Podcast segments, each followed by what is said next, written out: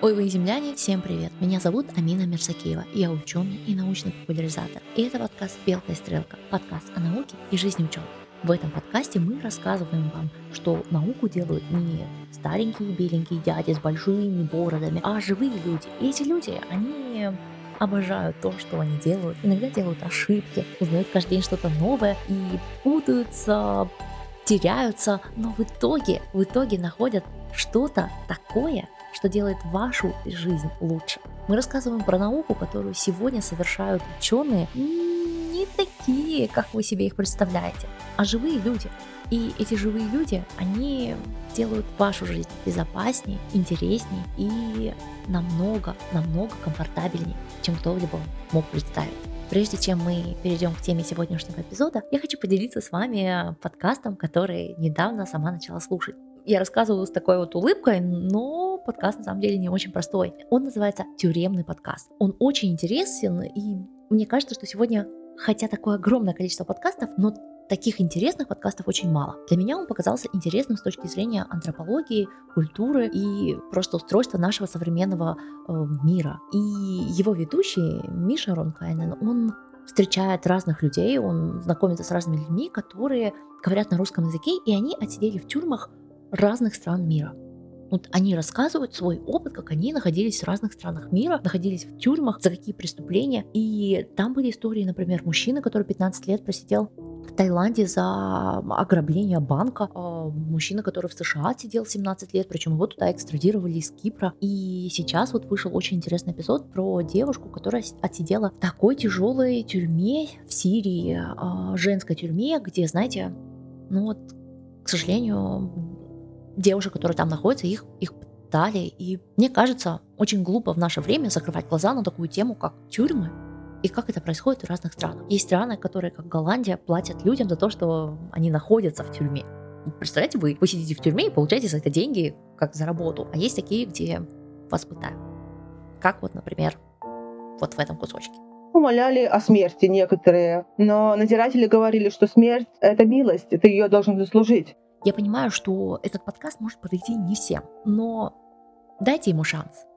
И мне кажется, вы услышите что-то новое и интересное. Но мы переходим к сегодняшней теме. И эта тема точно касается вас. Мы будем говорить про очень интересную тему, которой наверняка вы очень мало понимаете, но о которой вы точно слышали. Потому что невозможно жить в 21 веке и никогда не слышать про синхротроны. 12 лет назад у нас э, тема синхротронов вошла во все газеты благодаря большому Андрону Николаеву, а сегодня у нас в гостях ведущая подкаста «Мама, я в Европе», Настя, которая расскажет про свои исследования в этой области и насколько они полезны для обычного человека. Настя, привет! Всем привет! Меня зовут Анастасия Михинкова, и я э, студентка Упсальского университета. Конкретно я занимаюсь аспирантурой, и моя аспирантура посвящена узнаванию того, почему же на самом деле деградируют аккумуляторы в электромобилях. Это очень круто. Спасибо!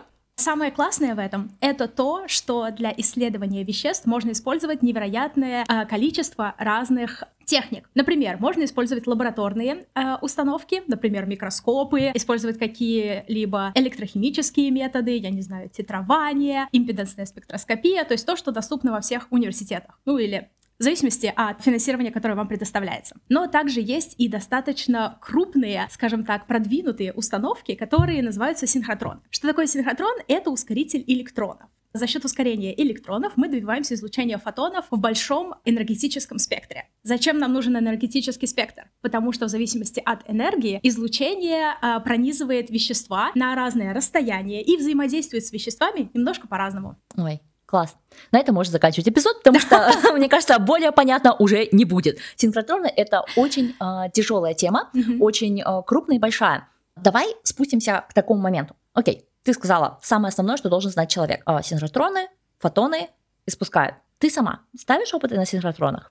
Да, я провожу эксперименты и использую синхротроны и нейтронные реакторы. Нейтронные реакторы — это немножко другая тема, я не знаю, уйдем мы в нее или нет. На синхротрон можно попасть несколькими способами. Первый способ — это делать исследования на синхротроне. То есть есть ученые, которые там постоянно работают. Они улучшают синхротроны. Как их улучшают? Во-первых, улучшают сам синхротрон, а во-вторых, на синхротроне есть экспериментальные установки с различными видами, э, видами исследований, в зависимости от того, какие, допустим, детекторы вы туда поставите. Это первый способ, то есть делать науку прямо на синхротроне. Второй способ, обычно два раза в год проводятся конкурсы, грубо говоря, на исследование. То есть ты подаешь свою заявку, и если твой эксперимент получает достаточно высокую оценку, тогда ты можешь туда поехать и провести этот эксперимент. И третье — это коллаборации с учеными, которые работают на синхротроне. Соответственно, я туда попала двумя путями. Это подавала свои заявки, выигрывала конкурсы, и второе — коллаборировала с учеными. Это очень круто. На который синхротронов ты попадала? Три синхротрона. Первый — это PSI, Swiss Light Source, это в Швейцарии. Там я проводила эксперимент, когда я занималась с пер- стажировкой после первого года своей магистратуры. Второй синхротрон, на который я ездила несколько раз э, с различными исследованиями, это Дейзи, это в Гамбурге. И третий синхротрон — это Max 4, который у нас тут находится в Лунде в Швеции.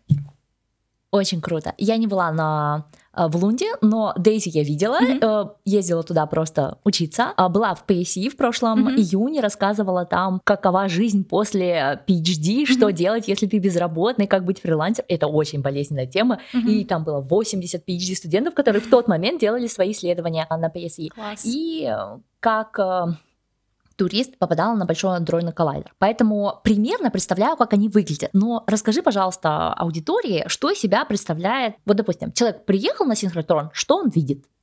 Угу. Он видит огромное кольцо огромное-огромное кольцо или часть кольца. Соответственно, когда ты заходишь на синхротрон, ты, естественно, не видишь этот пучок и электроны, которые там бегают. Бегают, Э, ты идешь на определенную, скажем так, это называется experimental hatch, соответственно, экспериментальная комната. И э, на синхротроне есть определенное количество, их называют beamline. То есть из общего кольца электронов, когда излучаются фотоны, они отходят в определенные карманы. И дальше в этих карманах их используют абсолютно по-разному, в зависимости, опять же, от того, что мы делаем с этим пучком фотонов, какие детекторы мы устанавливаем и какие исследования мы хотим провести. Соответственно, исследования могут разниться от, я не знаю, изучения, что происходит вокруг определенного атома, я не знаю, там вот в первой оболочке вокруг него, какие там атомы, как они по-разному меняются, до э, того, что мы можем виз- визуализировать какие-то вещи, которые скрыты от наших глаз. Например, в ESRF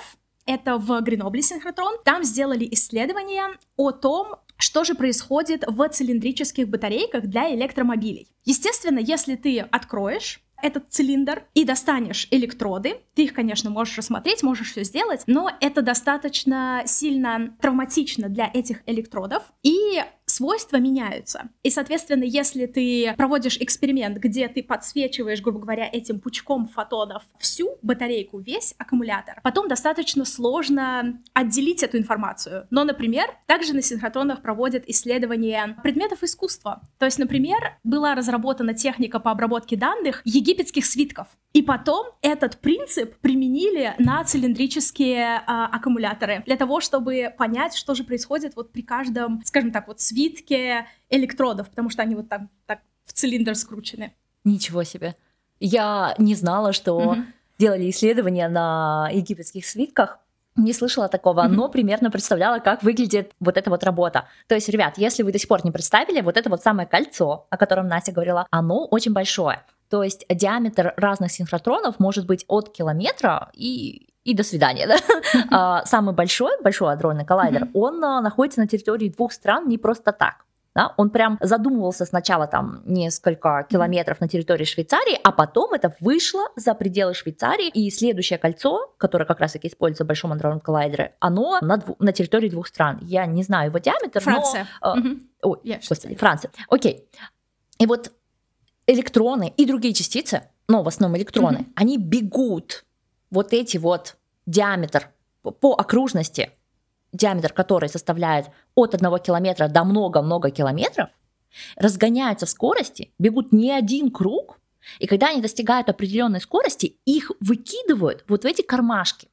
На конце кармашков находятся как раз-таки лаборатории, в которых работают ученые. Примерно так это выглядит так как я больше как зритель ходила в эти, в эти э, лаборатории mm-hmm. и смотрела на чужие исследования, то, конечно, может быть, я ошибаюсь, есть какие-то еще виды, как выходят электроны и Там частицы. Выходят фотоны за счет потери энергии, потому Фотон. что когда электроны ходят по кругу, бегают по кругу, их, соответственно, они не сами бегают, их ускоряют магниты. И за счет этого ускорения они теряют энергию, знаете, как centrifugal... Центрифуги. Yeah, да. force. Центрифуги, да. Центростремительная сила, они теряют эту энергию, и они теряют эту энергию в виде излучаемых фотонов. Вот. То есть ловим мы фотоны. Мгм. Понятно? Надеюсь, да. Все что-то поняли? Все кивнули.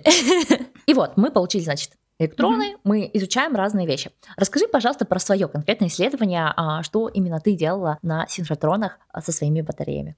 А, Я изучаю аккумуляторы, и в частности я фокусируюсь на positive electrode, э, на катоде. И что интересно в этом? Из чего состоит катод? Катод — это обычно алюминиевая пленка, и алюминиевая фольга, и на нее нанесена смесь. Смесь обычно состоит на 90% из активного материала. Активный материал — это такое вещество, которое может аккомодировать литиум. То есть мы можем and dilithiate, добавить литиум и убрать литиум из этого материала. И за счет этого будет происходить компенсация электронами, и за счет этого, соответственно, мы получаем ток и энергию, которую мы можем получить из аккумулятора. Также это состоит из э, carbon, из углерода, э, для того, чтобы увеличить проходимость тока, и из полимерного добавления для того, чтобы держать это все хорошо на механическом уровне.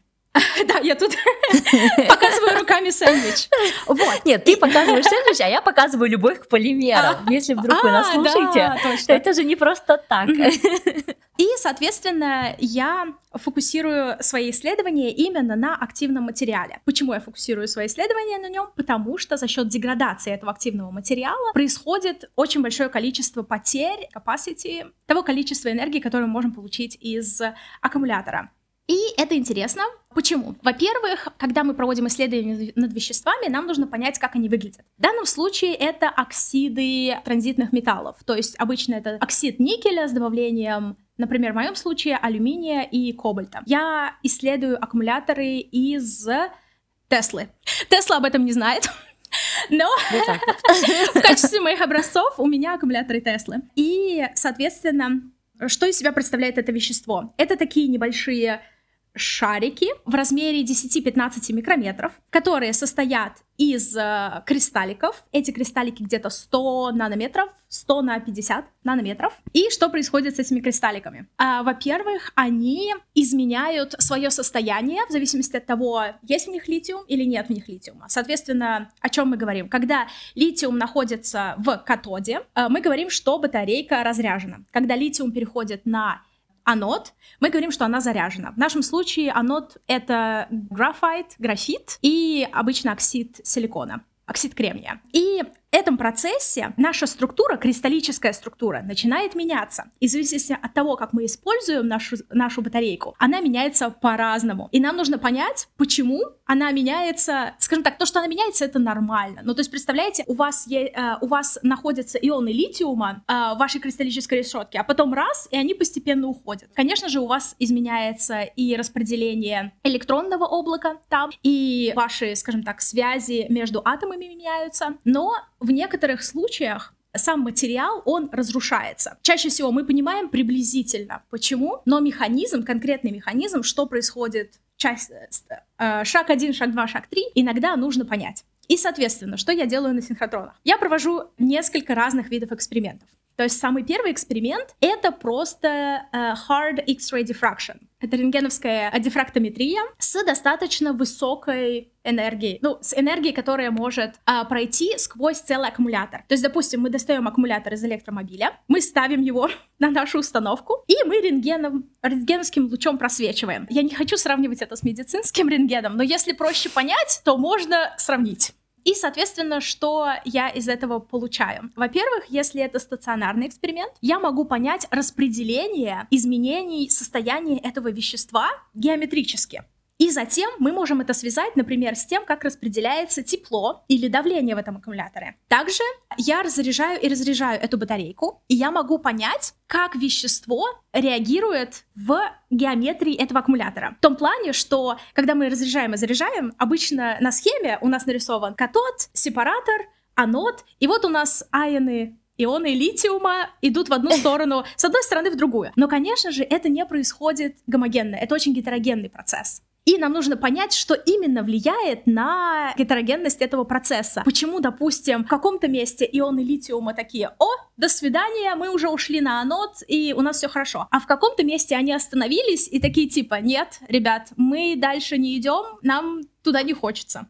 Вот, да. это первый тип исследования. Второй тип исследований — это когда я смотрю на свое вещество в более, более детализированно, скажем так если упростить. То есть, например, один из экспериментов — это я смотрела, как, как кислород выходит из катода. Почему кислород выходит из катода? Ну, у нас материал это оксиды металлов. И, соответственно, когда мы извлекаем ионы литиума, у нас меняются, скажем так, у нас меняется распределение межатомных bonds, Sorry. Связи?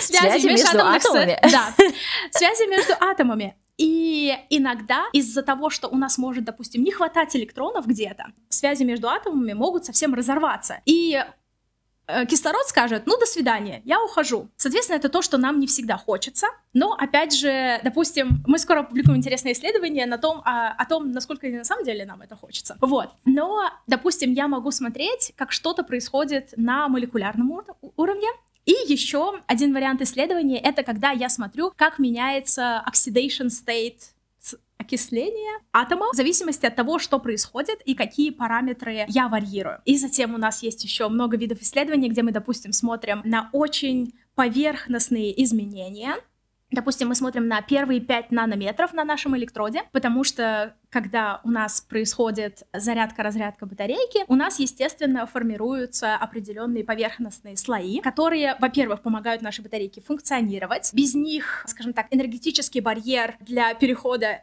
иона литиума из э, электролита в катод или в анод э, достаточно сложный, и это повышает стабильность, но, с другой стороны, это затрачивает определенные другие вещества из наших батареек. И, соответственно, достаточно большое количество разных техник мы используем, и, как вы можете увидеть, мы можем смотреть на наши, скажем так, исследования, исследуемые объекты на разных, скажем так, магни magnifications. То есть мы можем смотреть в целом. Амплитудах. Да, амплитудах.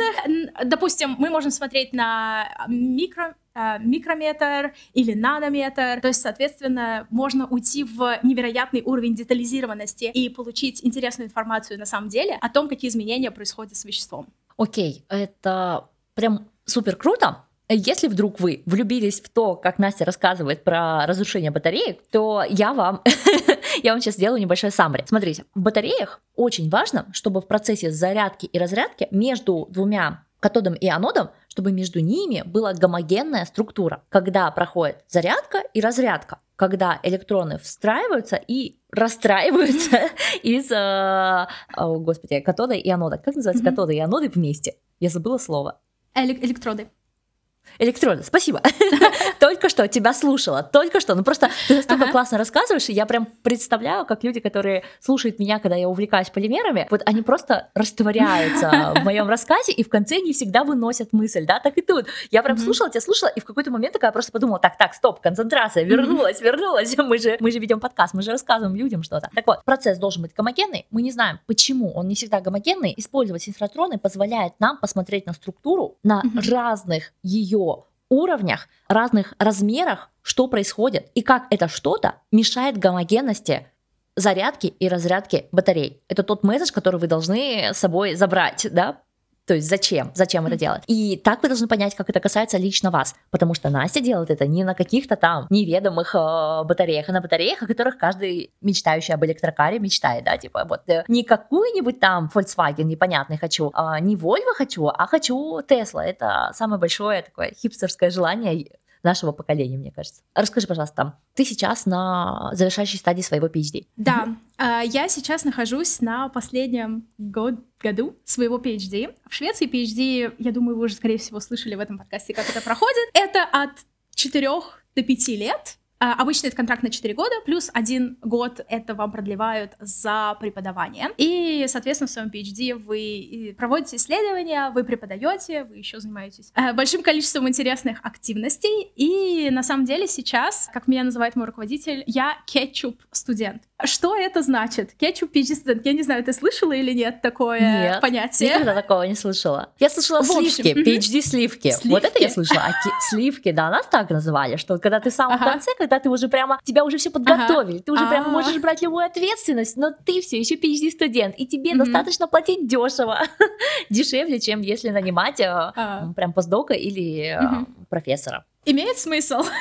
Про PhD кетчуп. Есть разные э, пути прохождения PhD. И, допустим, чаще всего на первом году ты подключаешься к какому-то более опытному либо PhD-студенту, либо постдоку, и ты от него учишься, вы вместе что-то делаете, и вы публикуете что-то вместе, и потом ты как бы отпочковываешься. Вот, а в моем случае я была одна на своем проекте, поэтому я почкова- отпочковалась с первого своего дня, вот, и, соответственно, у меня сейчас очень большое количество давления, ну, как бы давления, потому что мне нужно все завершить, и PhD-студент Кетчуп — это который публикует как бы обычно ты публикуешь первую статью там на втором году примерно, и потом больше и больше и больше, а у меня так получилось, что у меня все статьи идут в последний год, вот, но это классно, потому что очень много материала, но мне это нужно теперь как-то завершить, да. Тогда я тоже была кетчупом.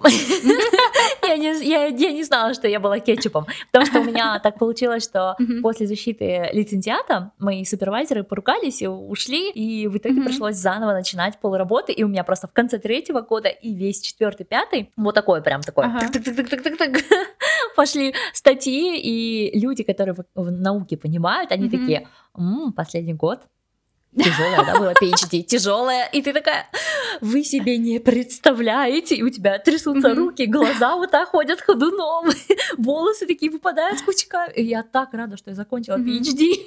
Э, Больше не хочу туда. Это как многие заканчивают школу, такая, больше туда никогда. Вот то же самое. Прекрасные годы, спасибо, что закончились. Да. У меня, кстати, тоже такое, что я после первого года поменяла, попросила поменять себе научного руководителя, но я забрала с собой свой проект. Это хорошо, Вот, так и должно быть. Вот. Но на самом деле очень интересно по поводу количества PhD, то, что в фильмах, когда хотят показать какого-то особо умного ученого, они говорят, у него 5 PhD. И ты такой смотришь на это, он идиот? Или как? Зачем? 5 PhD, да я не знаю, как вот... В принципе, всегда говорю, если человек спрашивает, нужно ли мне на. PhD, ответ нет.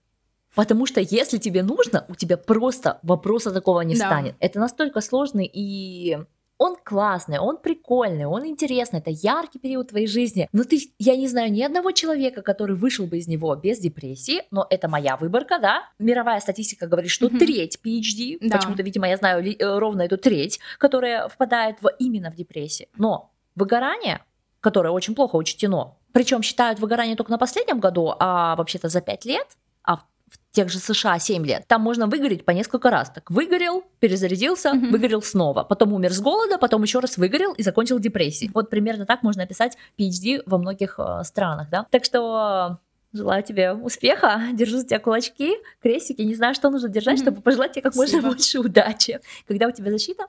Мы пока что ее не назначили. Мои четыре года заканчиваются этой осенью. У меня есть продление за счет преподавания и других проектов. Пятый год, но я хочу э, пораньше, может быть, закончить. ну, не уложиться в четыре, но да, но примерно я, я думаю, что мне еще один год не особо нужен. Ну, в том плане, что, как сказать, мне кажется, что если ты хочешь продолжать в карьере, ой, сори, в академии, очень большое количество людей пытаются опубликовать как можно больше работ. А в моем случае, типа, у меня будет где-то, ну, хотя бы 6 публикаций. Для нашего университета внутренняя политика — это 4 публикации, минимум. Соответственно, у меня будет больше четырех публикаций, и я не думаю, что за последний год своего PhD, ну, скажем так, если я еще один год возьму, я продвинусь гораздо сильнее в знаниях. Я не знаю, я надеюсь, это не слишком высокомерно звучит. Я хочу идти в Я индустрию. считаю, что так и есть. Вот. Это раз. А во-вторых, э, вот это вот чувство, что я готова закончить, я его прекрасно помню. А, Мне мою PhD-защиту откладывали три раза. В общей сумме а, у тебя так прям лицо изменилось. Но первый раз мне ее отложили, Мгм. потому что один ушел, и пришлось сразу автоматически добавить А. еще год. Я должна была за четыре закончить, прям четыре был вот все. В итоге получила свой пятый год, и вот отложили на, сначала на полгода, потом на три месяца, и потом еще на два. И когда мне моя супервайзер говорит, ну может мы еще возьмем пару месячишков, я сказала, ну тогда мы не будем защищаться. Э, Потому что либо я защищаюсь до 31 октября, чтобы у Мгм. меня было меньше пяти лет, либо я ухожу отсюда без PhD. Потому что когда ты доходишь до этой стадии, что ты готов, ты готов. И тут уже нельзя Мгм. по-другому как-то сказать, объяснить, да, ты просто чувствуешь, что все. Вот все, что ты Мгм. мог отсюда взять, ты взял. Может быть, если кто-то другой это делал, он бы, может быть, за пятый год еще чему-нибудь там Мгм. что-нибудь внес в академию, что-то для себя вытащил. Не, не бывает такого, что ты совсем ничего не вытащил. Да, конечно. такого не бывает. конечно. Но ты закрыл свои основные хотелки здесь, Мгм. и все, пришло время идти дальше. Мне кажется, это правда Да. для всех этапов нашей жизни, не только с PhD, но что бы вы в своей жизни не делали, в какой-то момент вы просто понимаете, что все. Все, закончили. Сейчас мы либо защищаемся, либо мы уходим. А, Мы хотим вот сейчас и все, Да. больше никогда. Да, это прекрасное время. Спасибо, что закончилось. Повторюсь. Вот, окей, понятно. И ты Слушай, хочешь а пойти вот- в индустрию.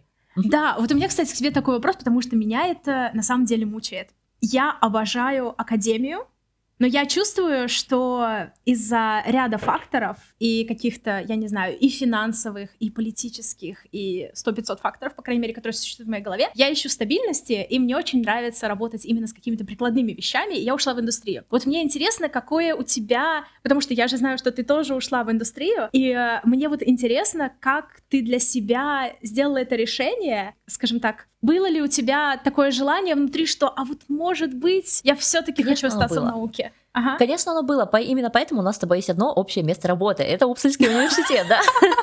Я пришла в Упсальский университет на постдок, а потом я ушла, а Настя в него пришла. И поэтому тема батарей в Упсальском университете, она настолько круто развита, и у меня у самой есть одна статья именно от Упсальского университета для батарей, потому что там, там просто, понимаете, ты заходишь в помещение, у тебя нет такого ощущения, заходишь в Ангстром, так называется здание, и идеи в воздухе можно резать ножницами. Мгм. Вот так вот, потому что ты сам начинаешь по-другому думать, э, начинаешь генерировать идеи просто вот так вот, вот так вот, вот так вот. И вокруг люди, они не столько амбициозные, они столько, Мгм. насколько влюблены в науку, и вот они просто сами любят и посылают вот эти вот фибры любви к науке, и ты сам такой, ты тоже любишь науку, и ты тут с этими детьми, и ты вот просто кайфуешь. И пришла я в это прекрасное место и просто поняла, что это замечательное, супер классное, замечательно научное место, это просто храм науки в своем самом первозданном виде, да? И в этом храме кидают ученых на деньги. И у меня Мгм. просто картинка вот так вот просто вот посыпалась. Да. Я не думала окончательно уходить в индустрию до тех пор, пока не начала делать свой постдок. И в Мгм. 2018 году ситуация была другая, чем сегодня в 2023 году. В 2023 году большинство профессоров не могут найти себе постдоков и PhD-студентов, потому что, а вот нефиг было создавать такие условия арабского труда и так сильно Мгм. принижать, и думать, что интернета в мире не существует, и можно дальше эксплуатировать молодых, да, нефиг было. И сейчас никто не хочет идти в академию, только если прям энтузиасты, вот такие вот прям все горит, Мгм. Мгм. только если это очень большой социальный лифт, как, например, Мгм. большой поток ученых из наших стран, молодых ученых из наших стран стараются поступить на PhD в страны западные, тем самым закр- вы зайдите в любой университет мира, две трети это люди не граждане этой страны, Мгм. Мгм. а оставшаяся треть это чаще всего менеджмент и старые профессора. Молодых, молодых ученых из этой страны всегда очень мало. Вот прям на этаже, дай бог, если 10%. вот Мгм. Это очень крушо. Подтверждаю. Плюс, плюс добавьте сюда проблемы с иммиграцией, потому что миграционная политика во всех странах настолько ужасна, что правительство пытается сделать все, чтобы вот этих ученых, которые они вырастили за свои деньги, а зарплату Насте платит государство шведское. Она стоит, я вам сейчас скажу по секрету, Настя стоит как квартира в центре Стокгольма. И вот эта квартира в центре Мгм. Стокгольма будет иметь проблемы с ПМЖ, потому что миграционная поли- этот, миг- миграционка шведская сделает все, чтобы не дать ей ПМЖ, а потом не дать гражданство. Потому что вот такие интересные люди там сидят. Но на этот Мгм. подкаст не про то, какие плохие люди сидят в разных странах мира. Про это мы с вами поговорим, наверное, в моем 110-м подкасте, когда мне будет, когда я выйду на пенсию и соберу там все обиды на миграционку, э, которые в этой жизни со мной произойдут. Вот. О чем я вот так вот долго рассказываю. Просто ты любишь науку, и все, что ты хочешь, это делать науку. Ты приходишь делать науку, и ты понимаешь, что тебе ее делать не дают. Тебя Мгм. будут вытуривать из страны, тебе будут платить так мало, что а, ты никогда не купишь себе квартиру. У тебя будет условная стабильность, но зарплату на свою стабильность ты должен найти сам. Да? То есть ты можешь получить по- профессию, о, позицию профессора, но будь добр, гранты на свою зарплату выбивай себе сам. И в итоге, выбивая эти гранты, ты перестаешь делать науку очень малое количество профессоров после 40 лет действительно делают науку. Они, они генерируют идею. Но они видят, как эти идеи превращаются в науку раз в неделю в течение двух часов, если, если они поставили встречу со своим студентом в приоритет. Мгм. Не каждый профессор умудряется так делать. И это очень грустно. И поэтому я, когда пришла и посмотрела на эту нестабильность, на то, как университеты умудряются воровать у своих же профессоров, э, исследователей деньги разными Мгм. способами, я, я просто поняла, что меня это не устраивает. И для меня уход в индустрию был, знаешь, таким манифестом, что я хочу делать науку, а не бороться за право делать эту науку. Я за те вот с 20 года я работаю в индустрии ученым-физиком. Я тебе могу Мгм. сказать, что все, что говорят про науку в индустрии, плохое. В основном это говорят люди, которые в индустрии не работали. А, Это ложь, это стереотипы, которыми успокаивают себя те, кто борется за свое существование в академии. Мгм. Ну, потому что ты каждый день борешься, и тебе хочется думать, что ты делаешь это не зря. Ты делаешь это во имя святой прекрасной науки. А вот если ты уйдешь из этой святой прекрасной науки в эту ужасную продажную индустрию, ты перестанешь быть ученым. Вот Амина ушла, Мгм. она же ни хрена не ученый. У нее ни одной статьи нет. Понимаешь, у нее в голове, просто мне действительно Мгм. говорили такие вещи, и это очень неприятно, что Да. ты ушел, ты больше не ученый, но на деле ты делаешь то же сам, ту же самую науку. Можно соглашусь по этому поводу, но я хочу опять же заметить, что в индустрии аккумуляторов, то, что я сейчас вижу, это те люди, которые делают самую высокую науку. Они чаще всего, конечно, прикреплены к университету, но у них обязательно есть свой небольшой типа отдельчик исследований где-то в других компаниях. Например, в аккумуляторах первый человек, о котором все думают, ну, окей, может быть, не первый, второй, Джефф Дан сейчас. Он просто невероятный. То он, он главный ученый в Тесла Канада, э, канадской Тесле. То же самое с другими, там, допустим, я не знаю, Гаштайгер, mean, Стэнли Уиттенхам. Все эти люди, хочу назвать ученого, ж- женщину, которая сейчас очень э, такая powerful э, в сфере батареек, это Ширли Мэнг. Samsung, за ними, Да. за всеми крупными учеными стоят очень большие компании. Ну и ты смотри, вот такие ученые тебе никогда не Мгм. скажут, что в индустрии нет исследований. Мгм. Такие ученые понимают, что в академии они готовят новых ученых. Мгм. Индустрия, она готовит тоже, есть индустриальный PhD, но их очень мало. Их очень мало, и они заточены под определенные задачи. Как раз таки, чтобы приготовить очень большое количество новых исследований к областям, которые даже еще не сформировались. Но вы посмотрите, сейчас вот все люди, которых назвала Настя, они делали свой PhD, когда батарейки нужны были максимум для, я не знаю, ну для Мгм. чего-то очень мелкого. То есть они создавались для другой логики. 20 лет примерно идеям, которые сегодня используются в электрокарах. 20 лет. Эти люди тогда даже PhD не защитили, да? О, точнее, они их только защитили, Ну да, и темы да, это да. еще не было. Да? Ну, им Мгм. там 50 сейчас, 50-60 этим людям. Мгм. И вот, такие люди никогда не скажут. Они понимают, что академия нужна.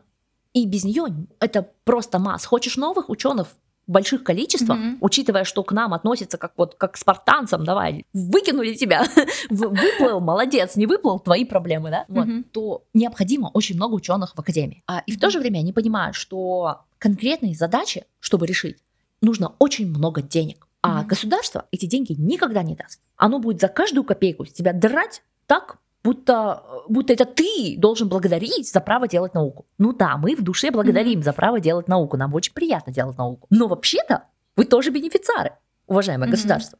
И вот, это, вот эти вот моменты, да, ты не хочешь этого объяснять, ты хочешь просто Мгм. делать науку. И поэтому Да. ты идешь в индустрию. И большая обманка, конечно, в том, что в индустрии слишком много работ, которые могут делать люди с прошлым ученых. Из этих работ только треть являются действительно научными. Поэтому кажется, что если ты уйдешь в индустрию, ты перестанешь быть ученым. Только проблема в том, Мгм. что ты уходишь в индустрию R&D, и ты остаешься ученым. Или же ты уходишь просто в индустрию, и тогда ты можешь быть кем угодно. Опять же, в этом нет ничего плохого.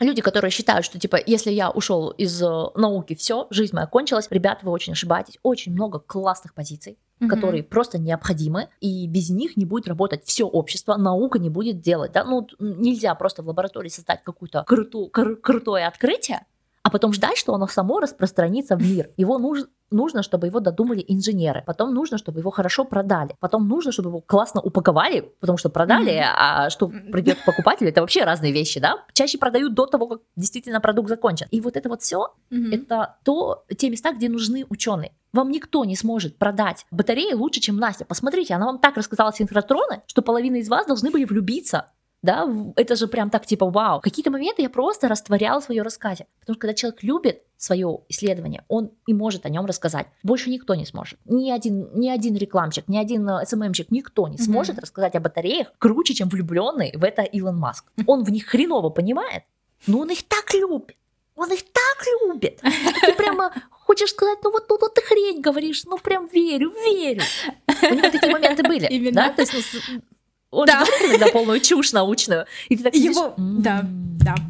Вот. Но этот, этот подкаст тоже, да, не хейтерство Илон Маска. Ага. Чтобы хейтить Илон Маска, нужно отдельный подкаст. Мы, мы туда не будем проваливаться. А, Мы просто откроем еще один подкаст, да? Да. Пятый по счету только за сегодня.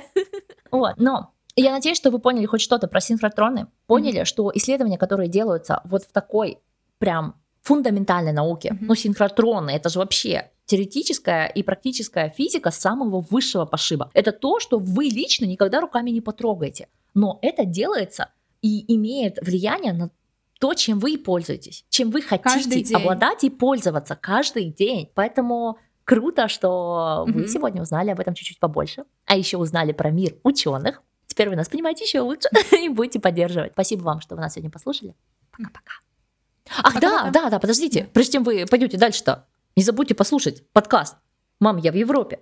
И включите его Спасибо. всем своим знакомым под- э, подросткам, чтобы они действительно понимали, что их ждет в образовании завтра, послезавтра, когда они будут готовы, чтобы куда-то поступать. Теперь точно. Пока-пока. Пока-пока.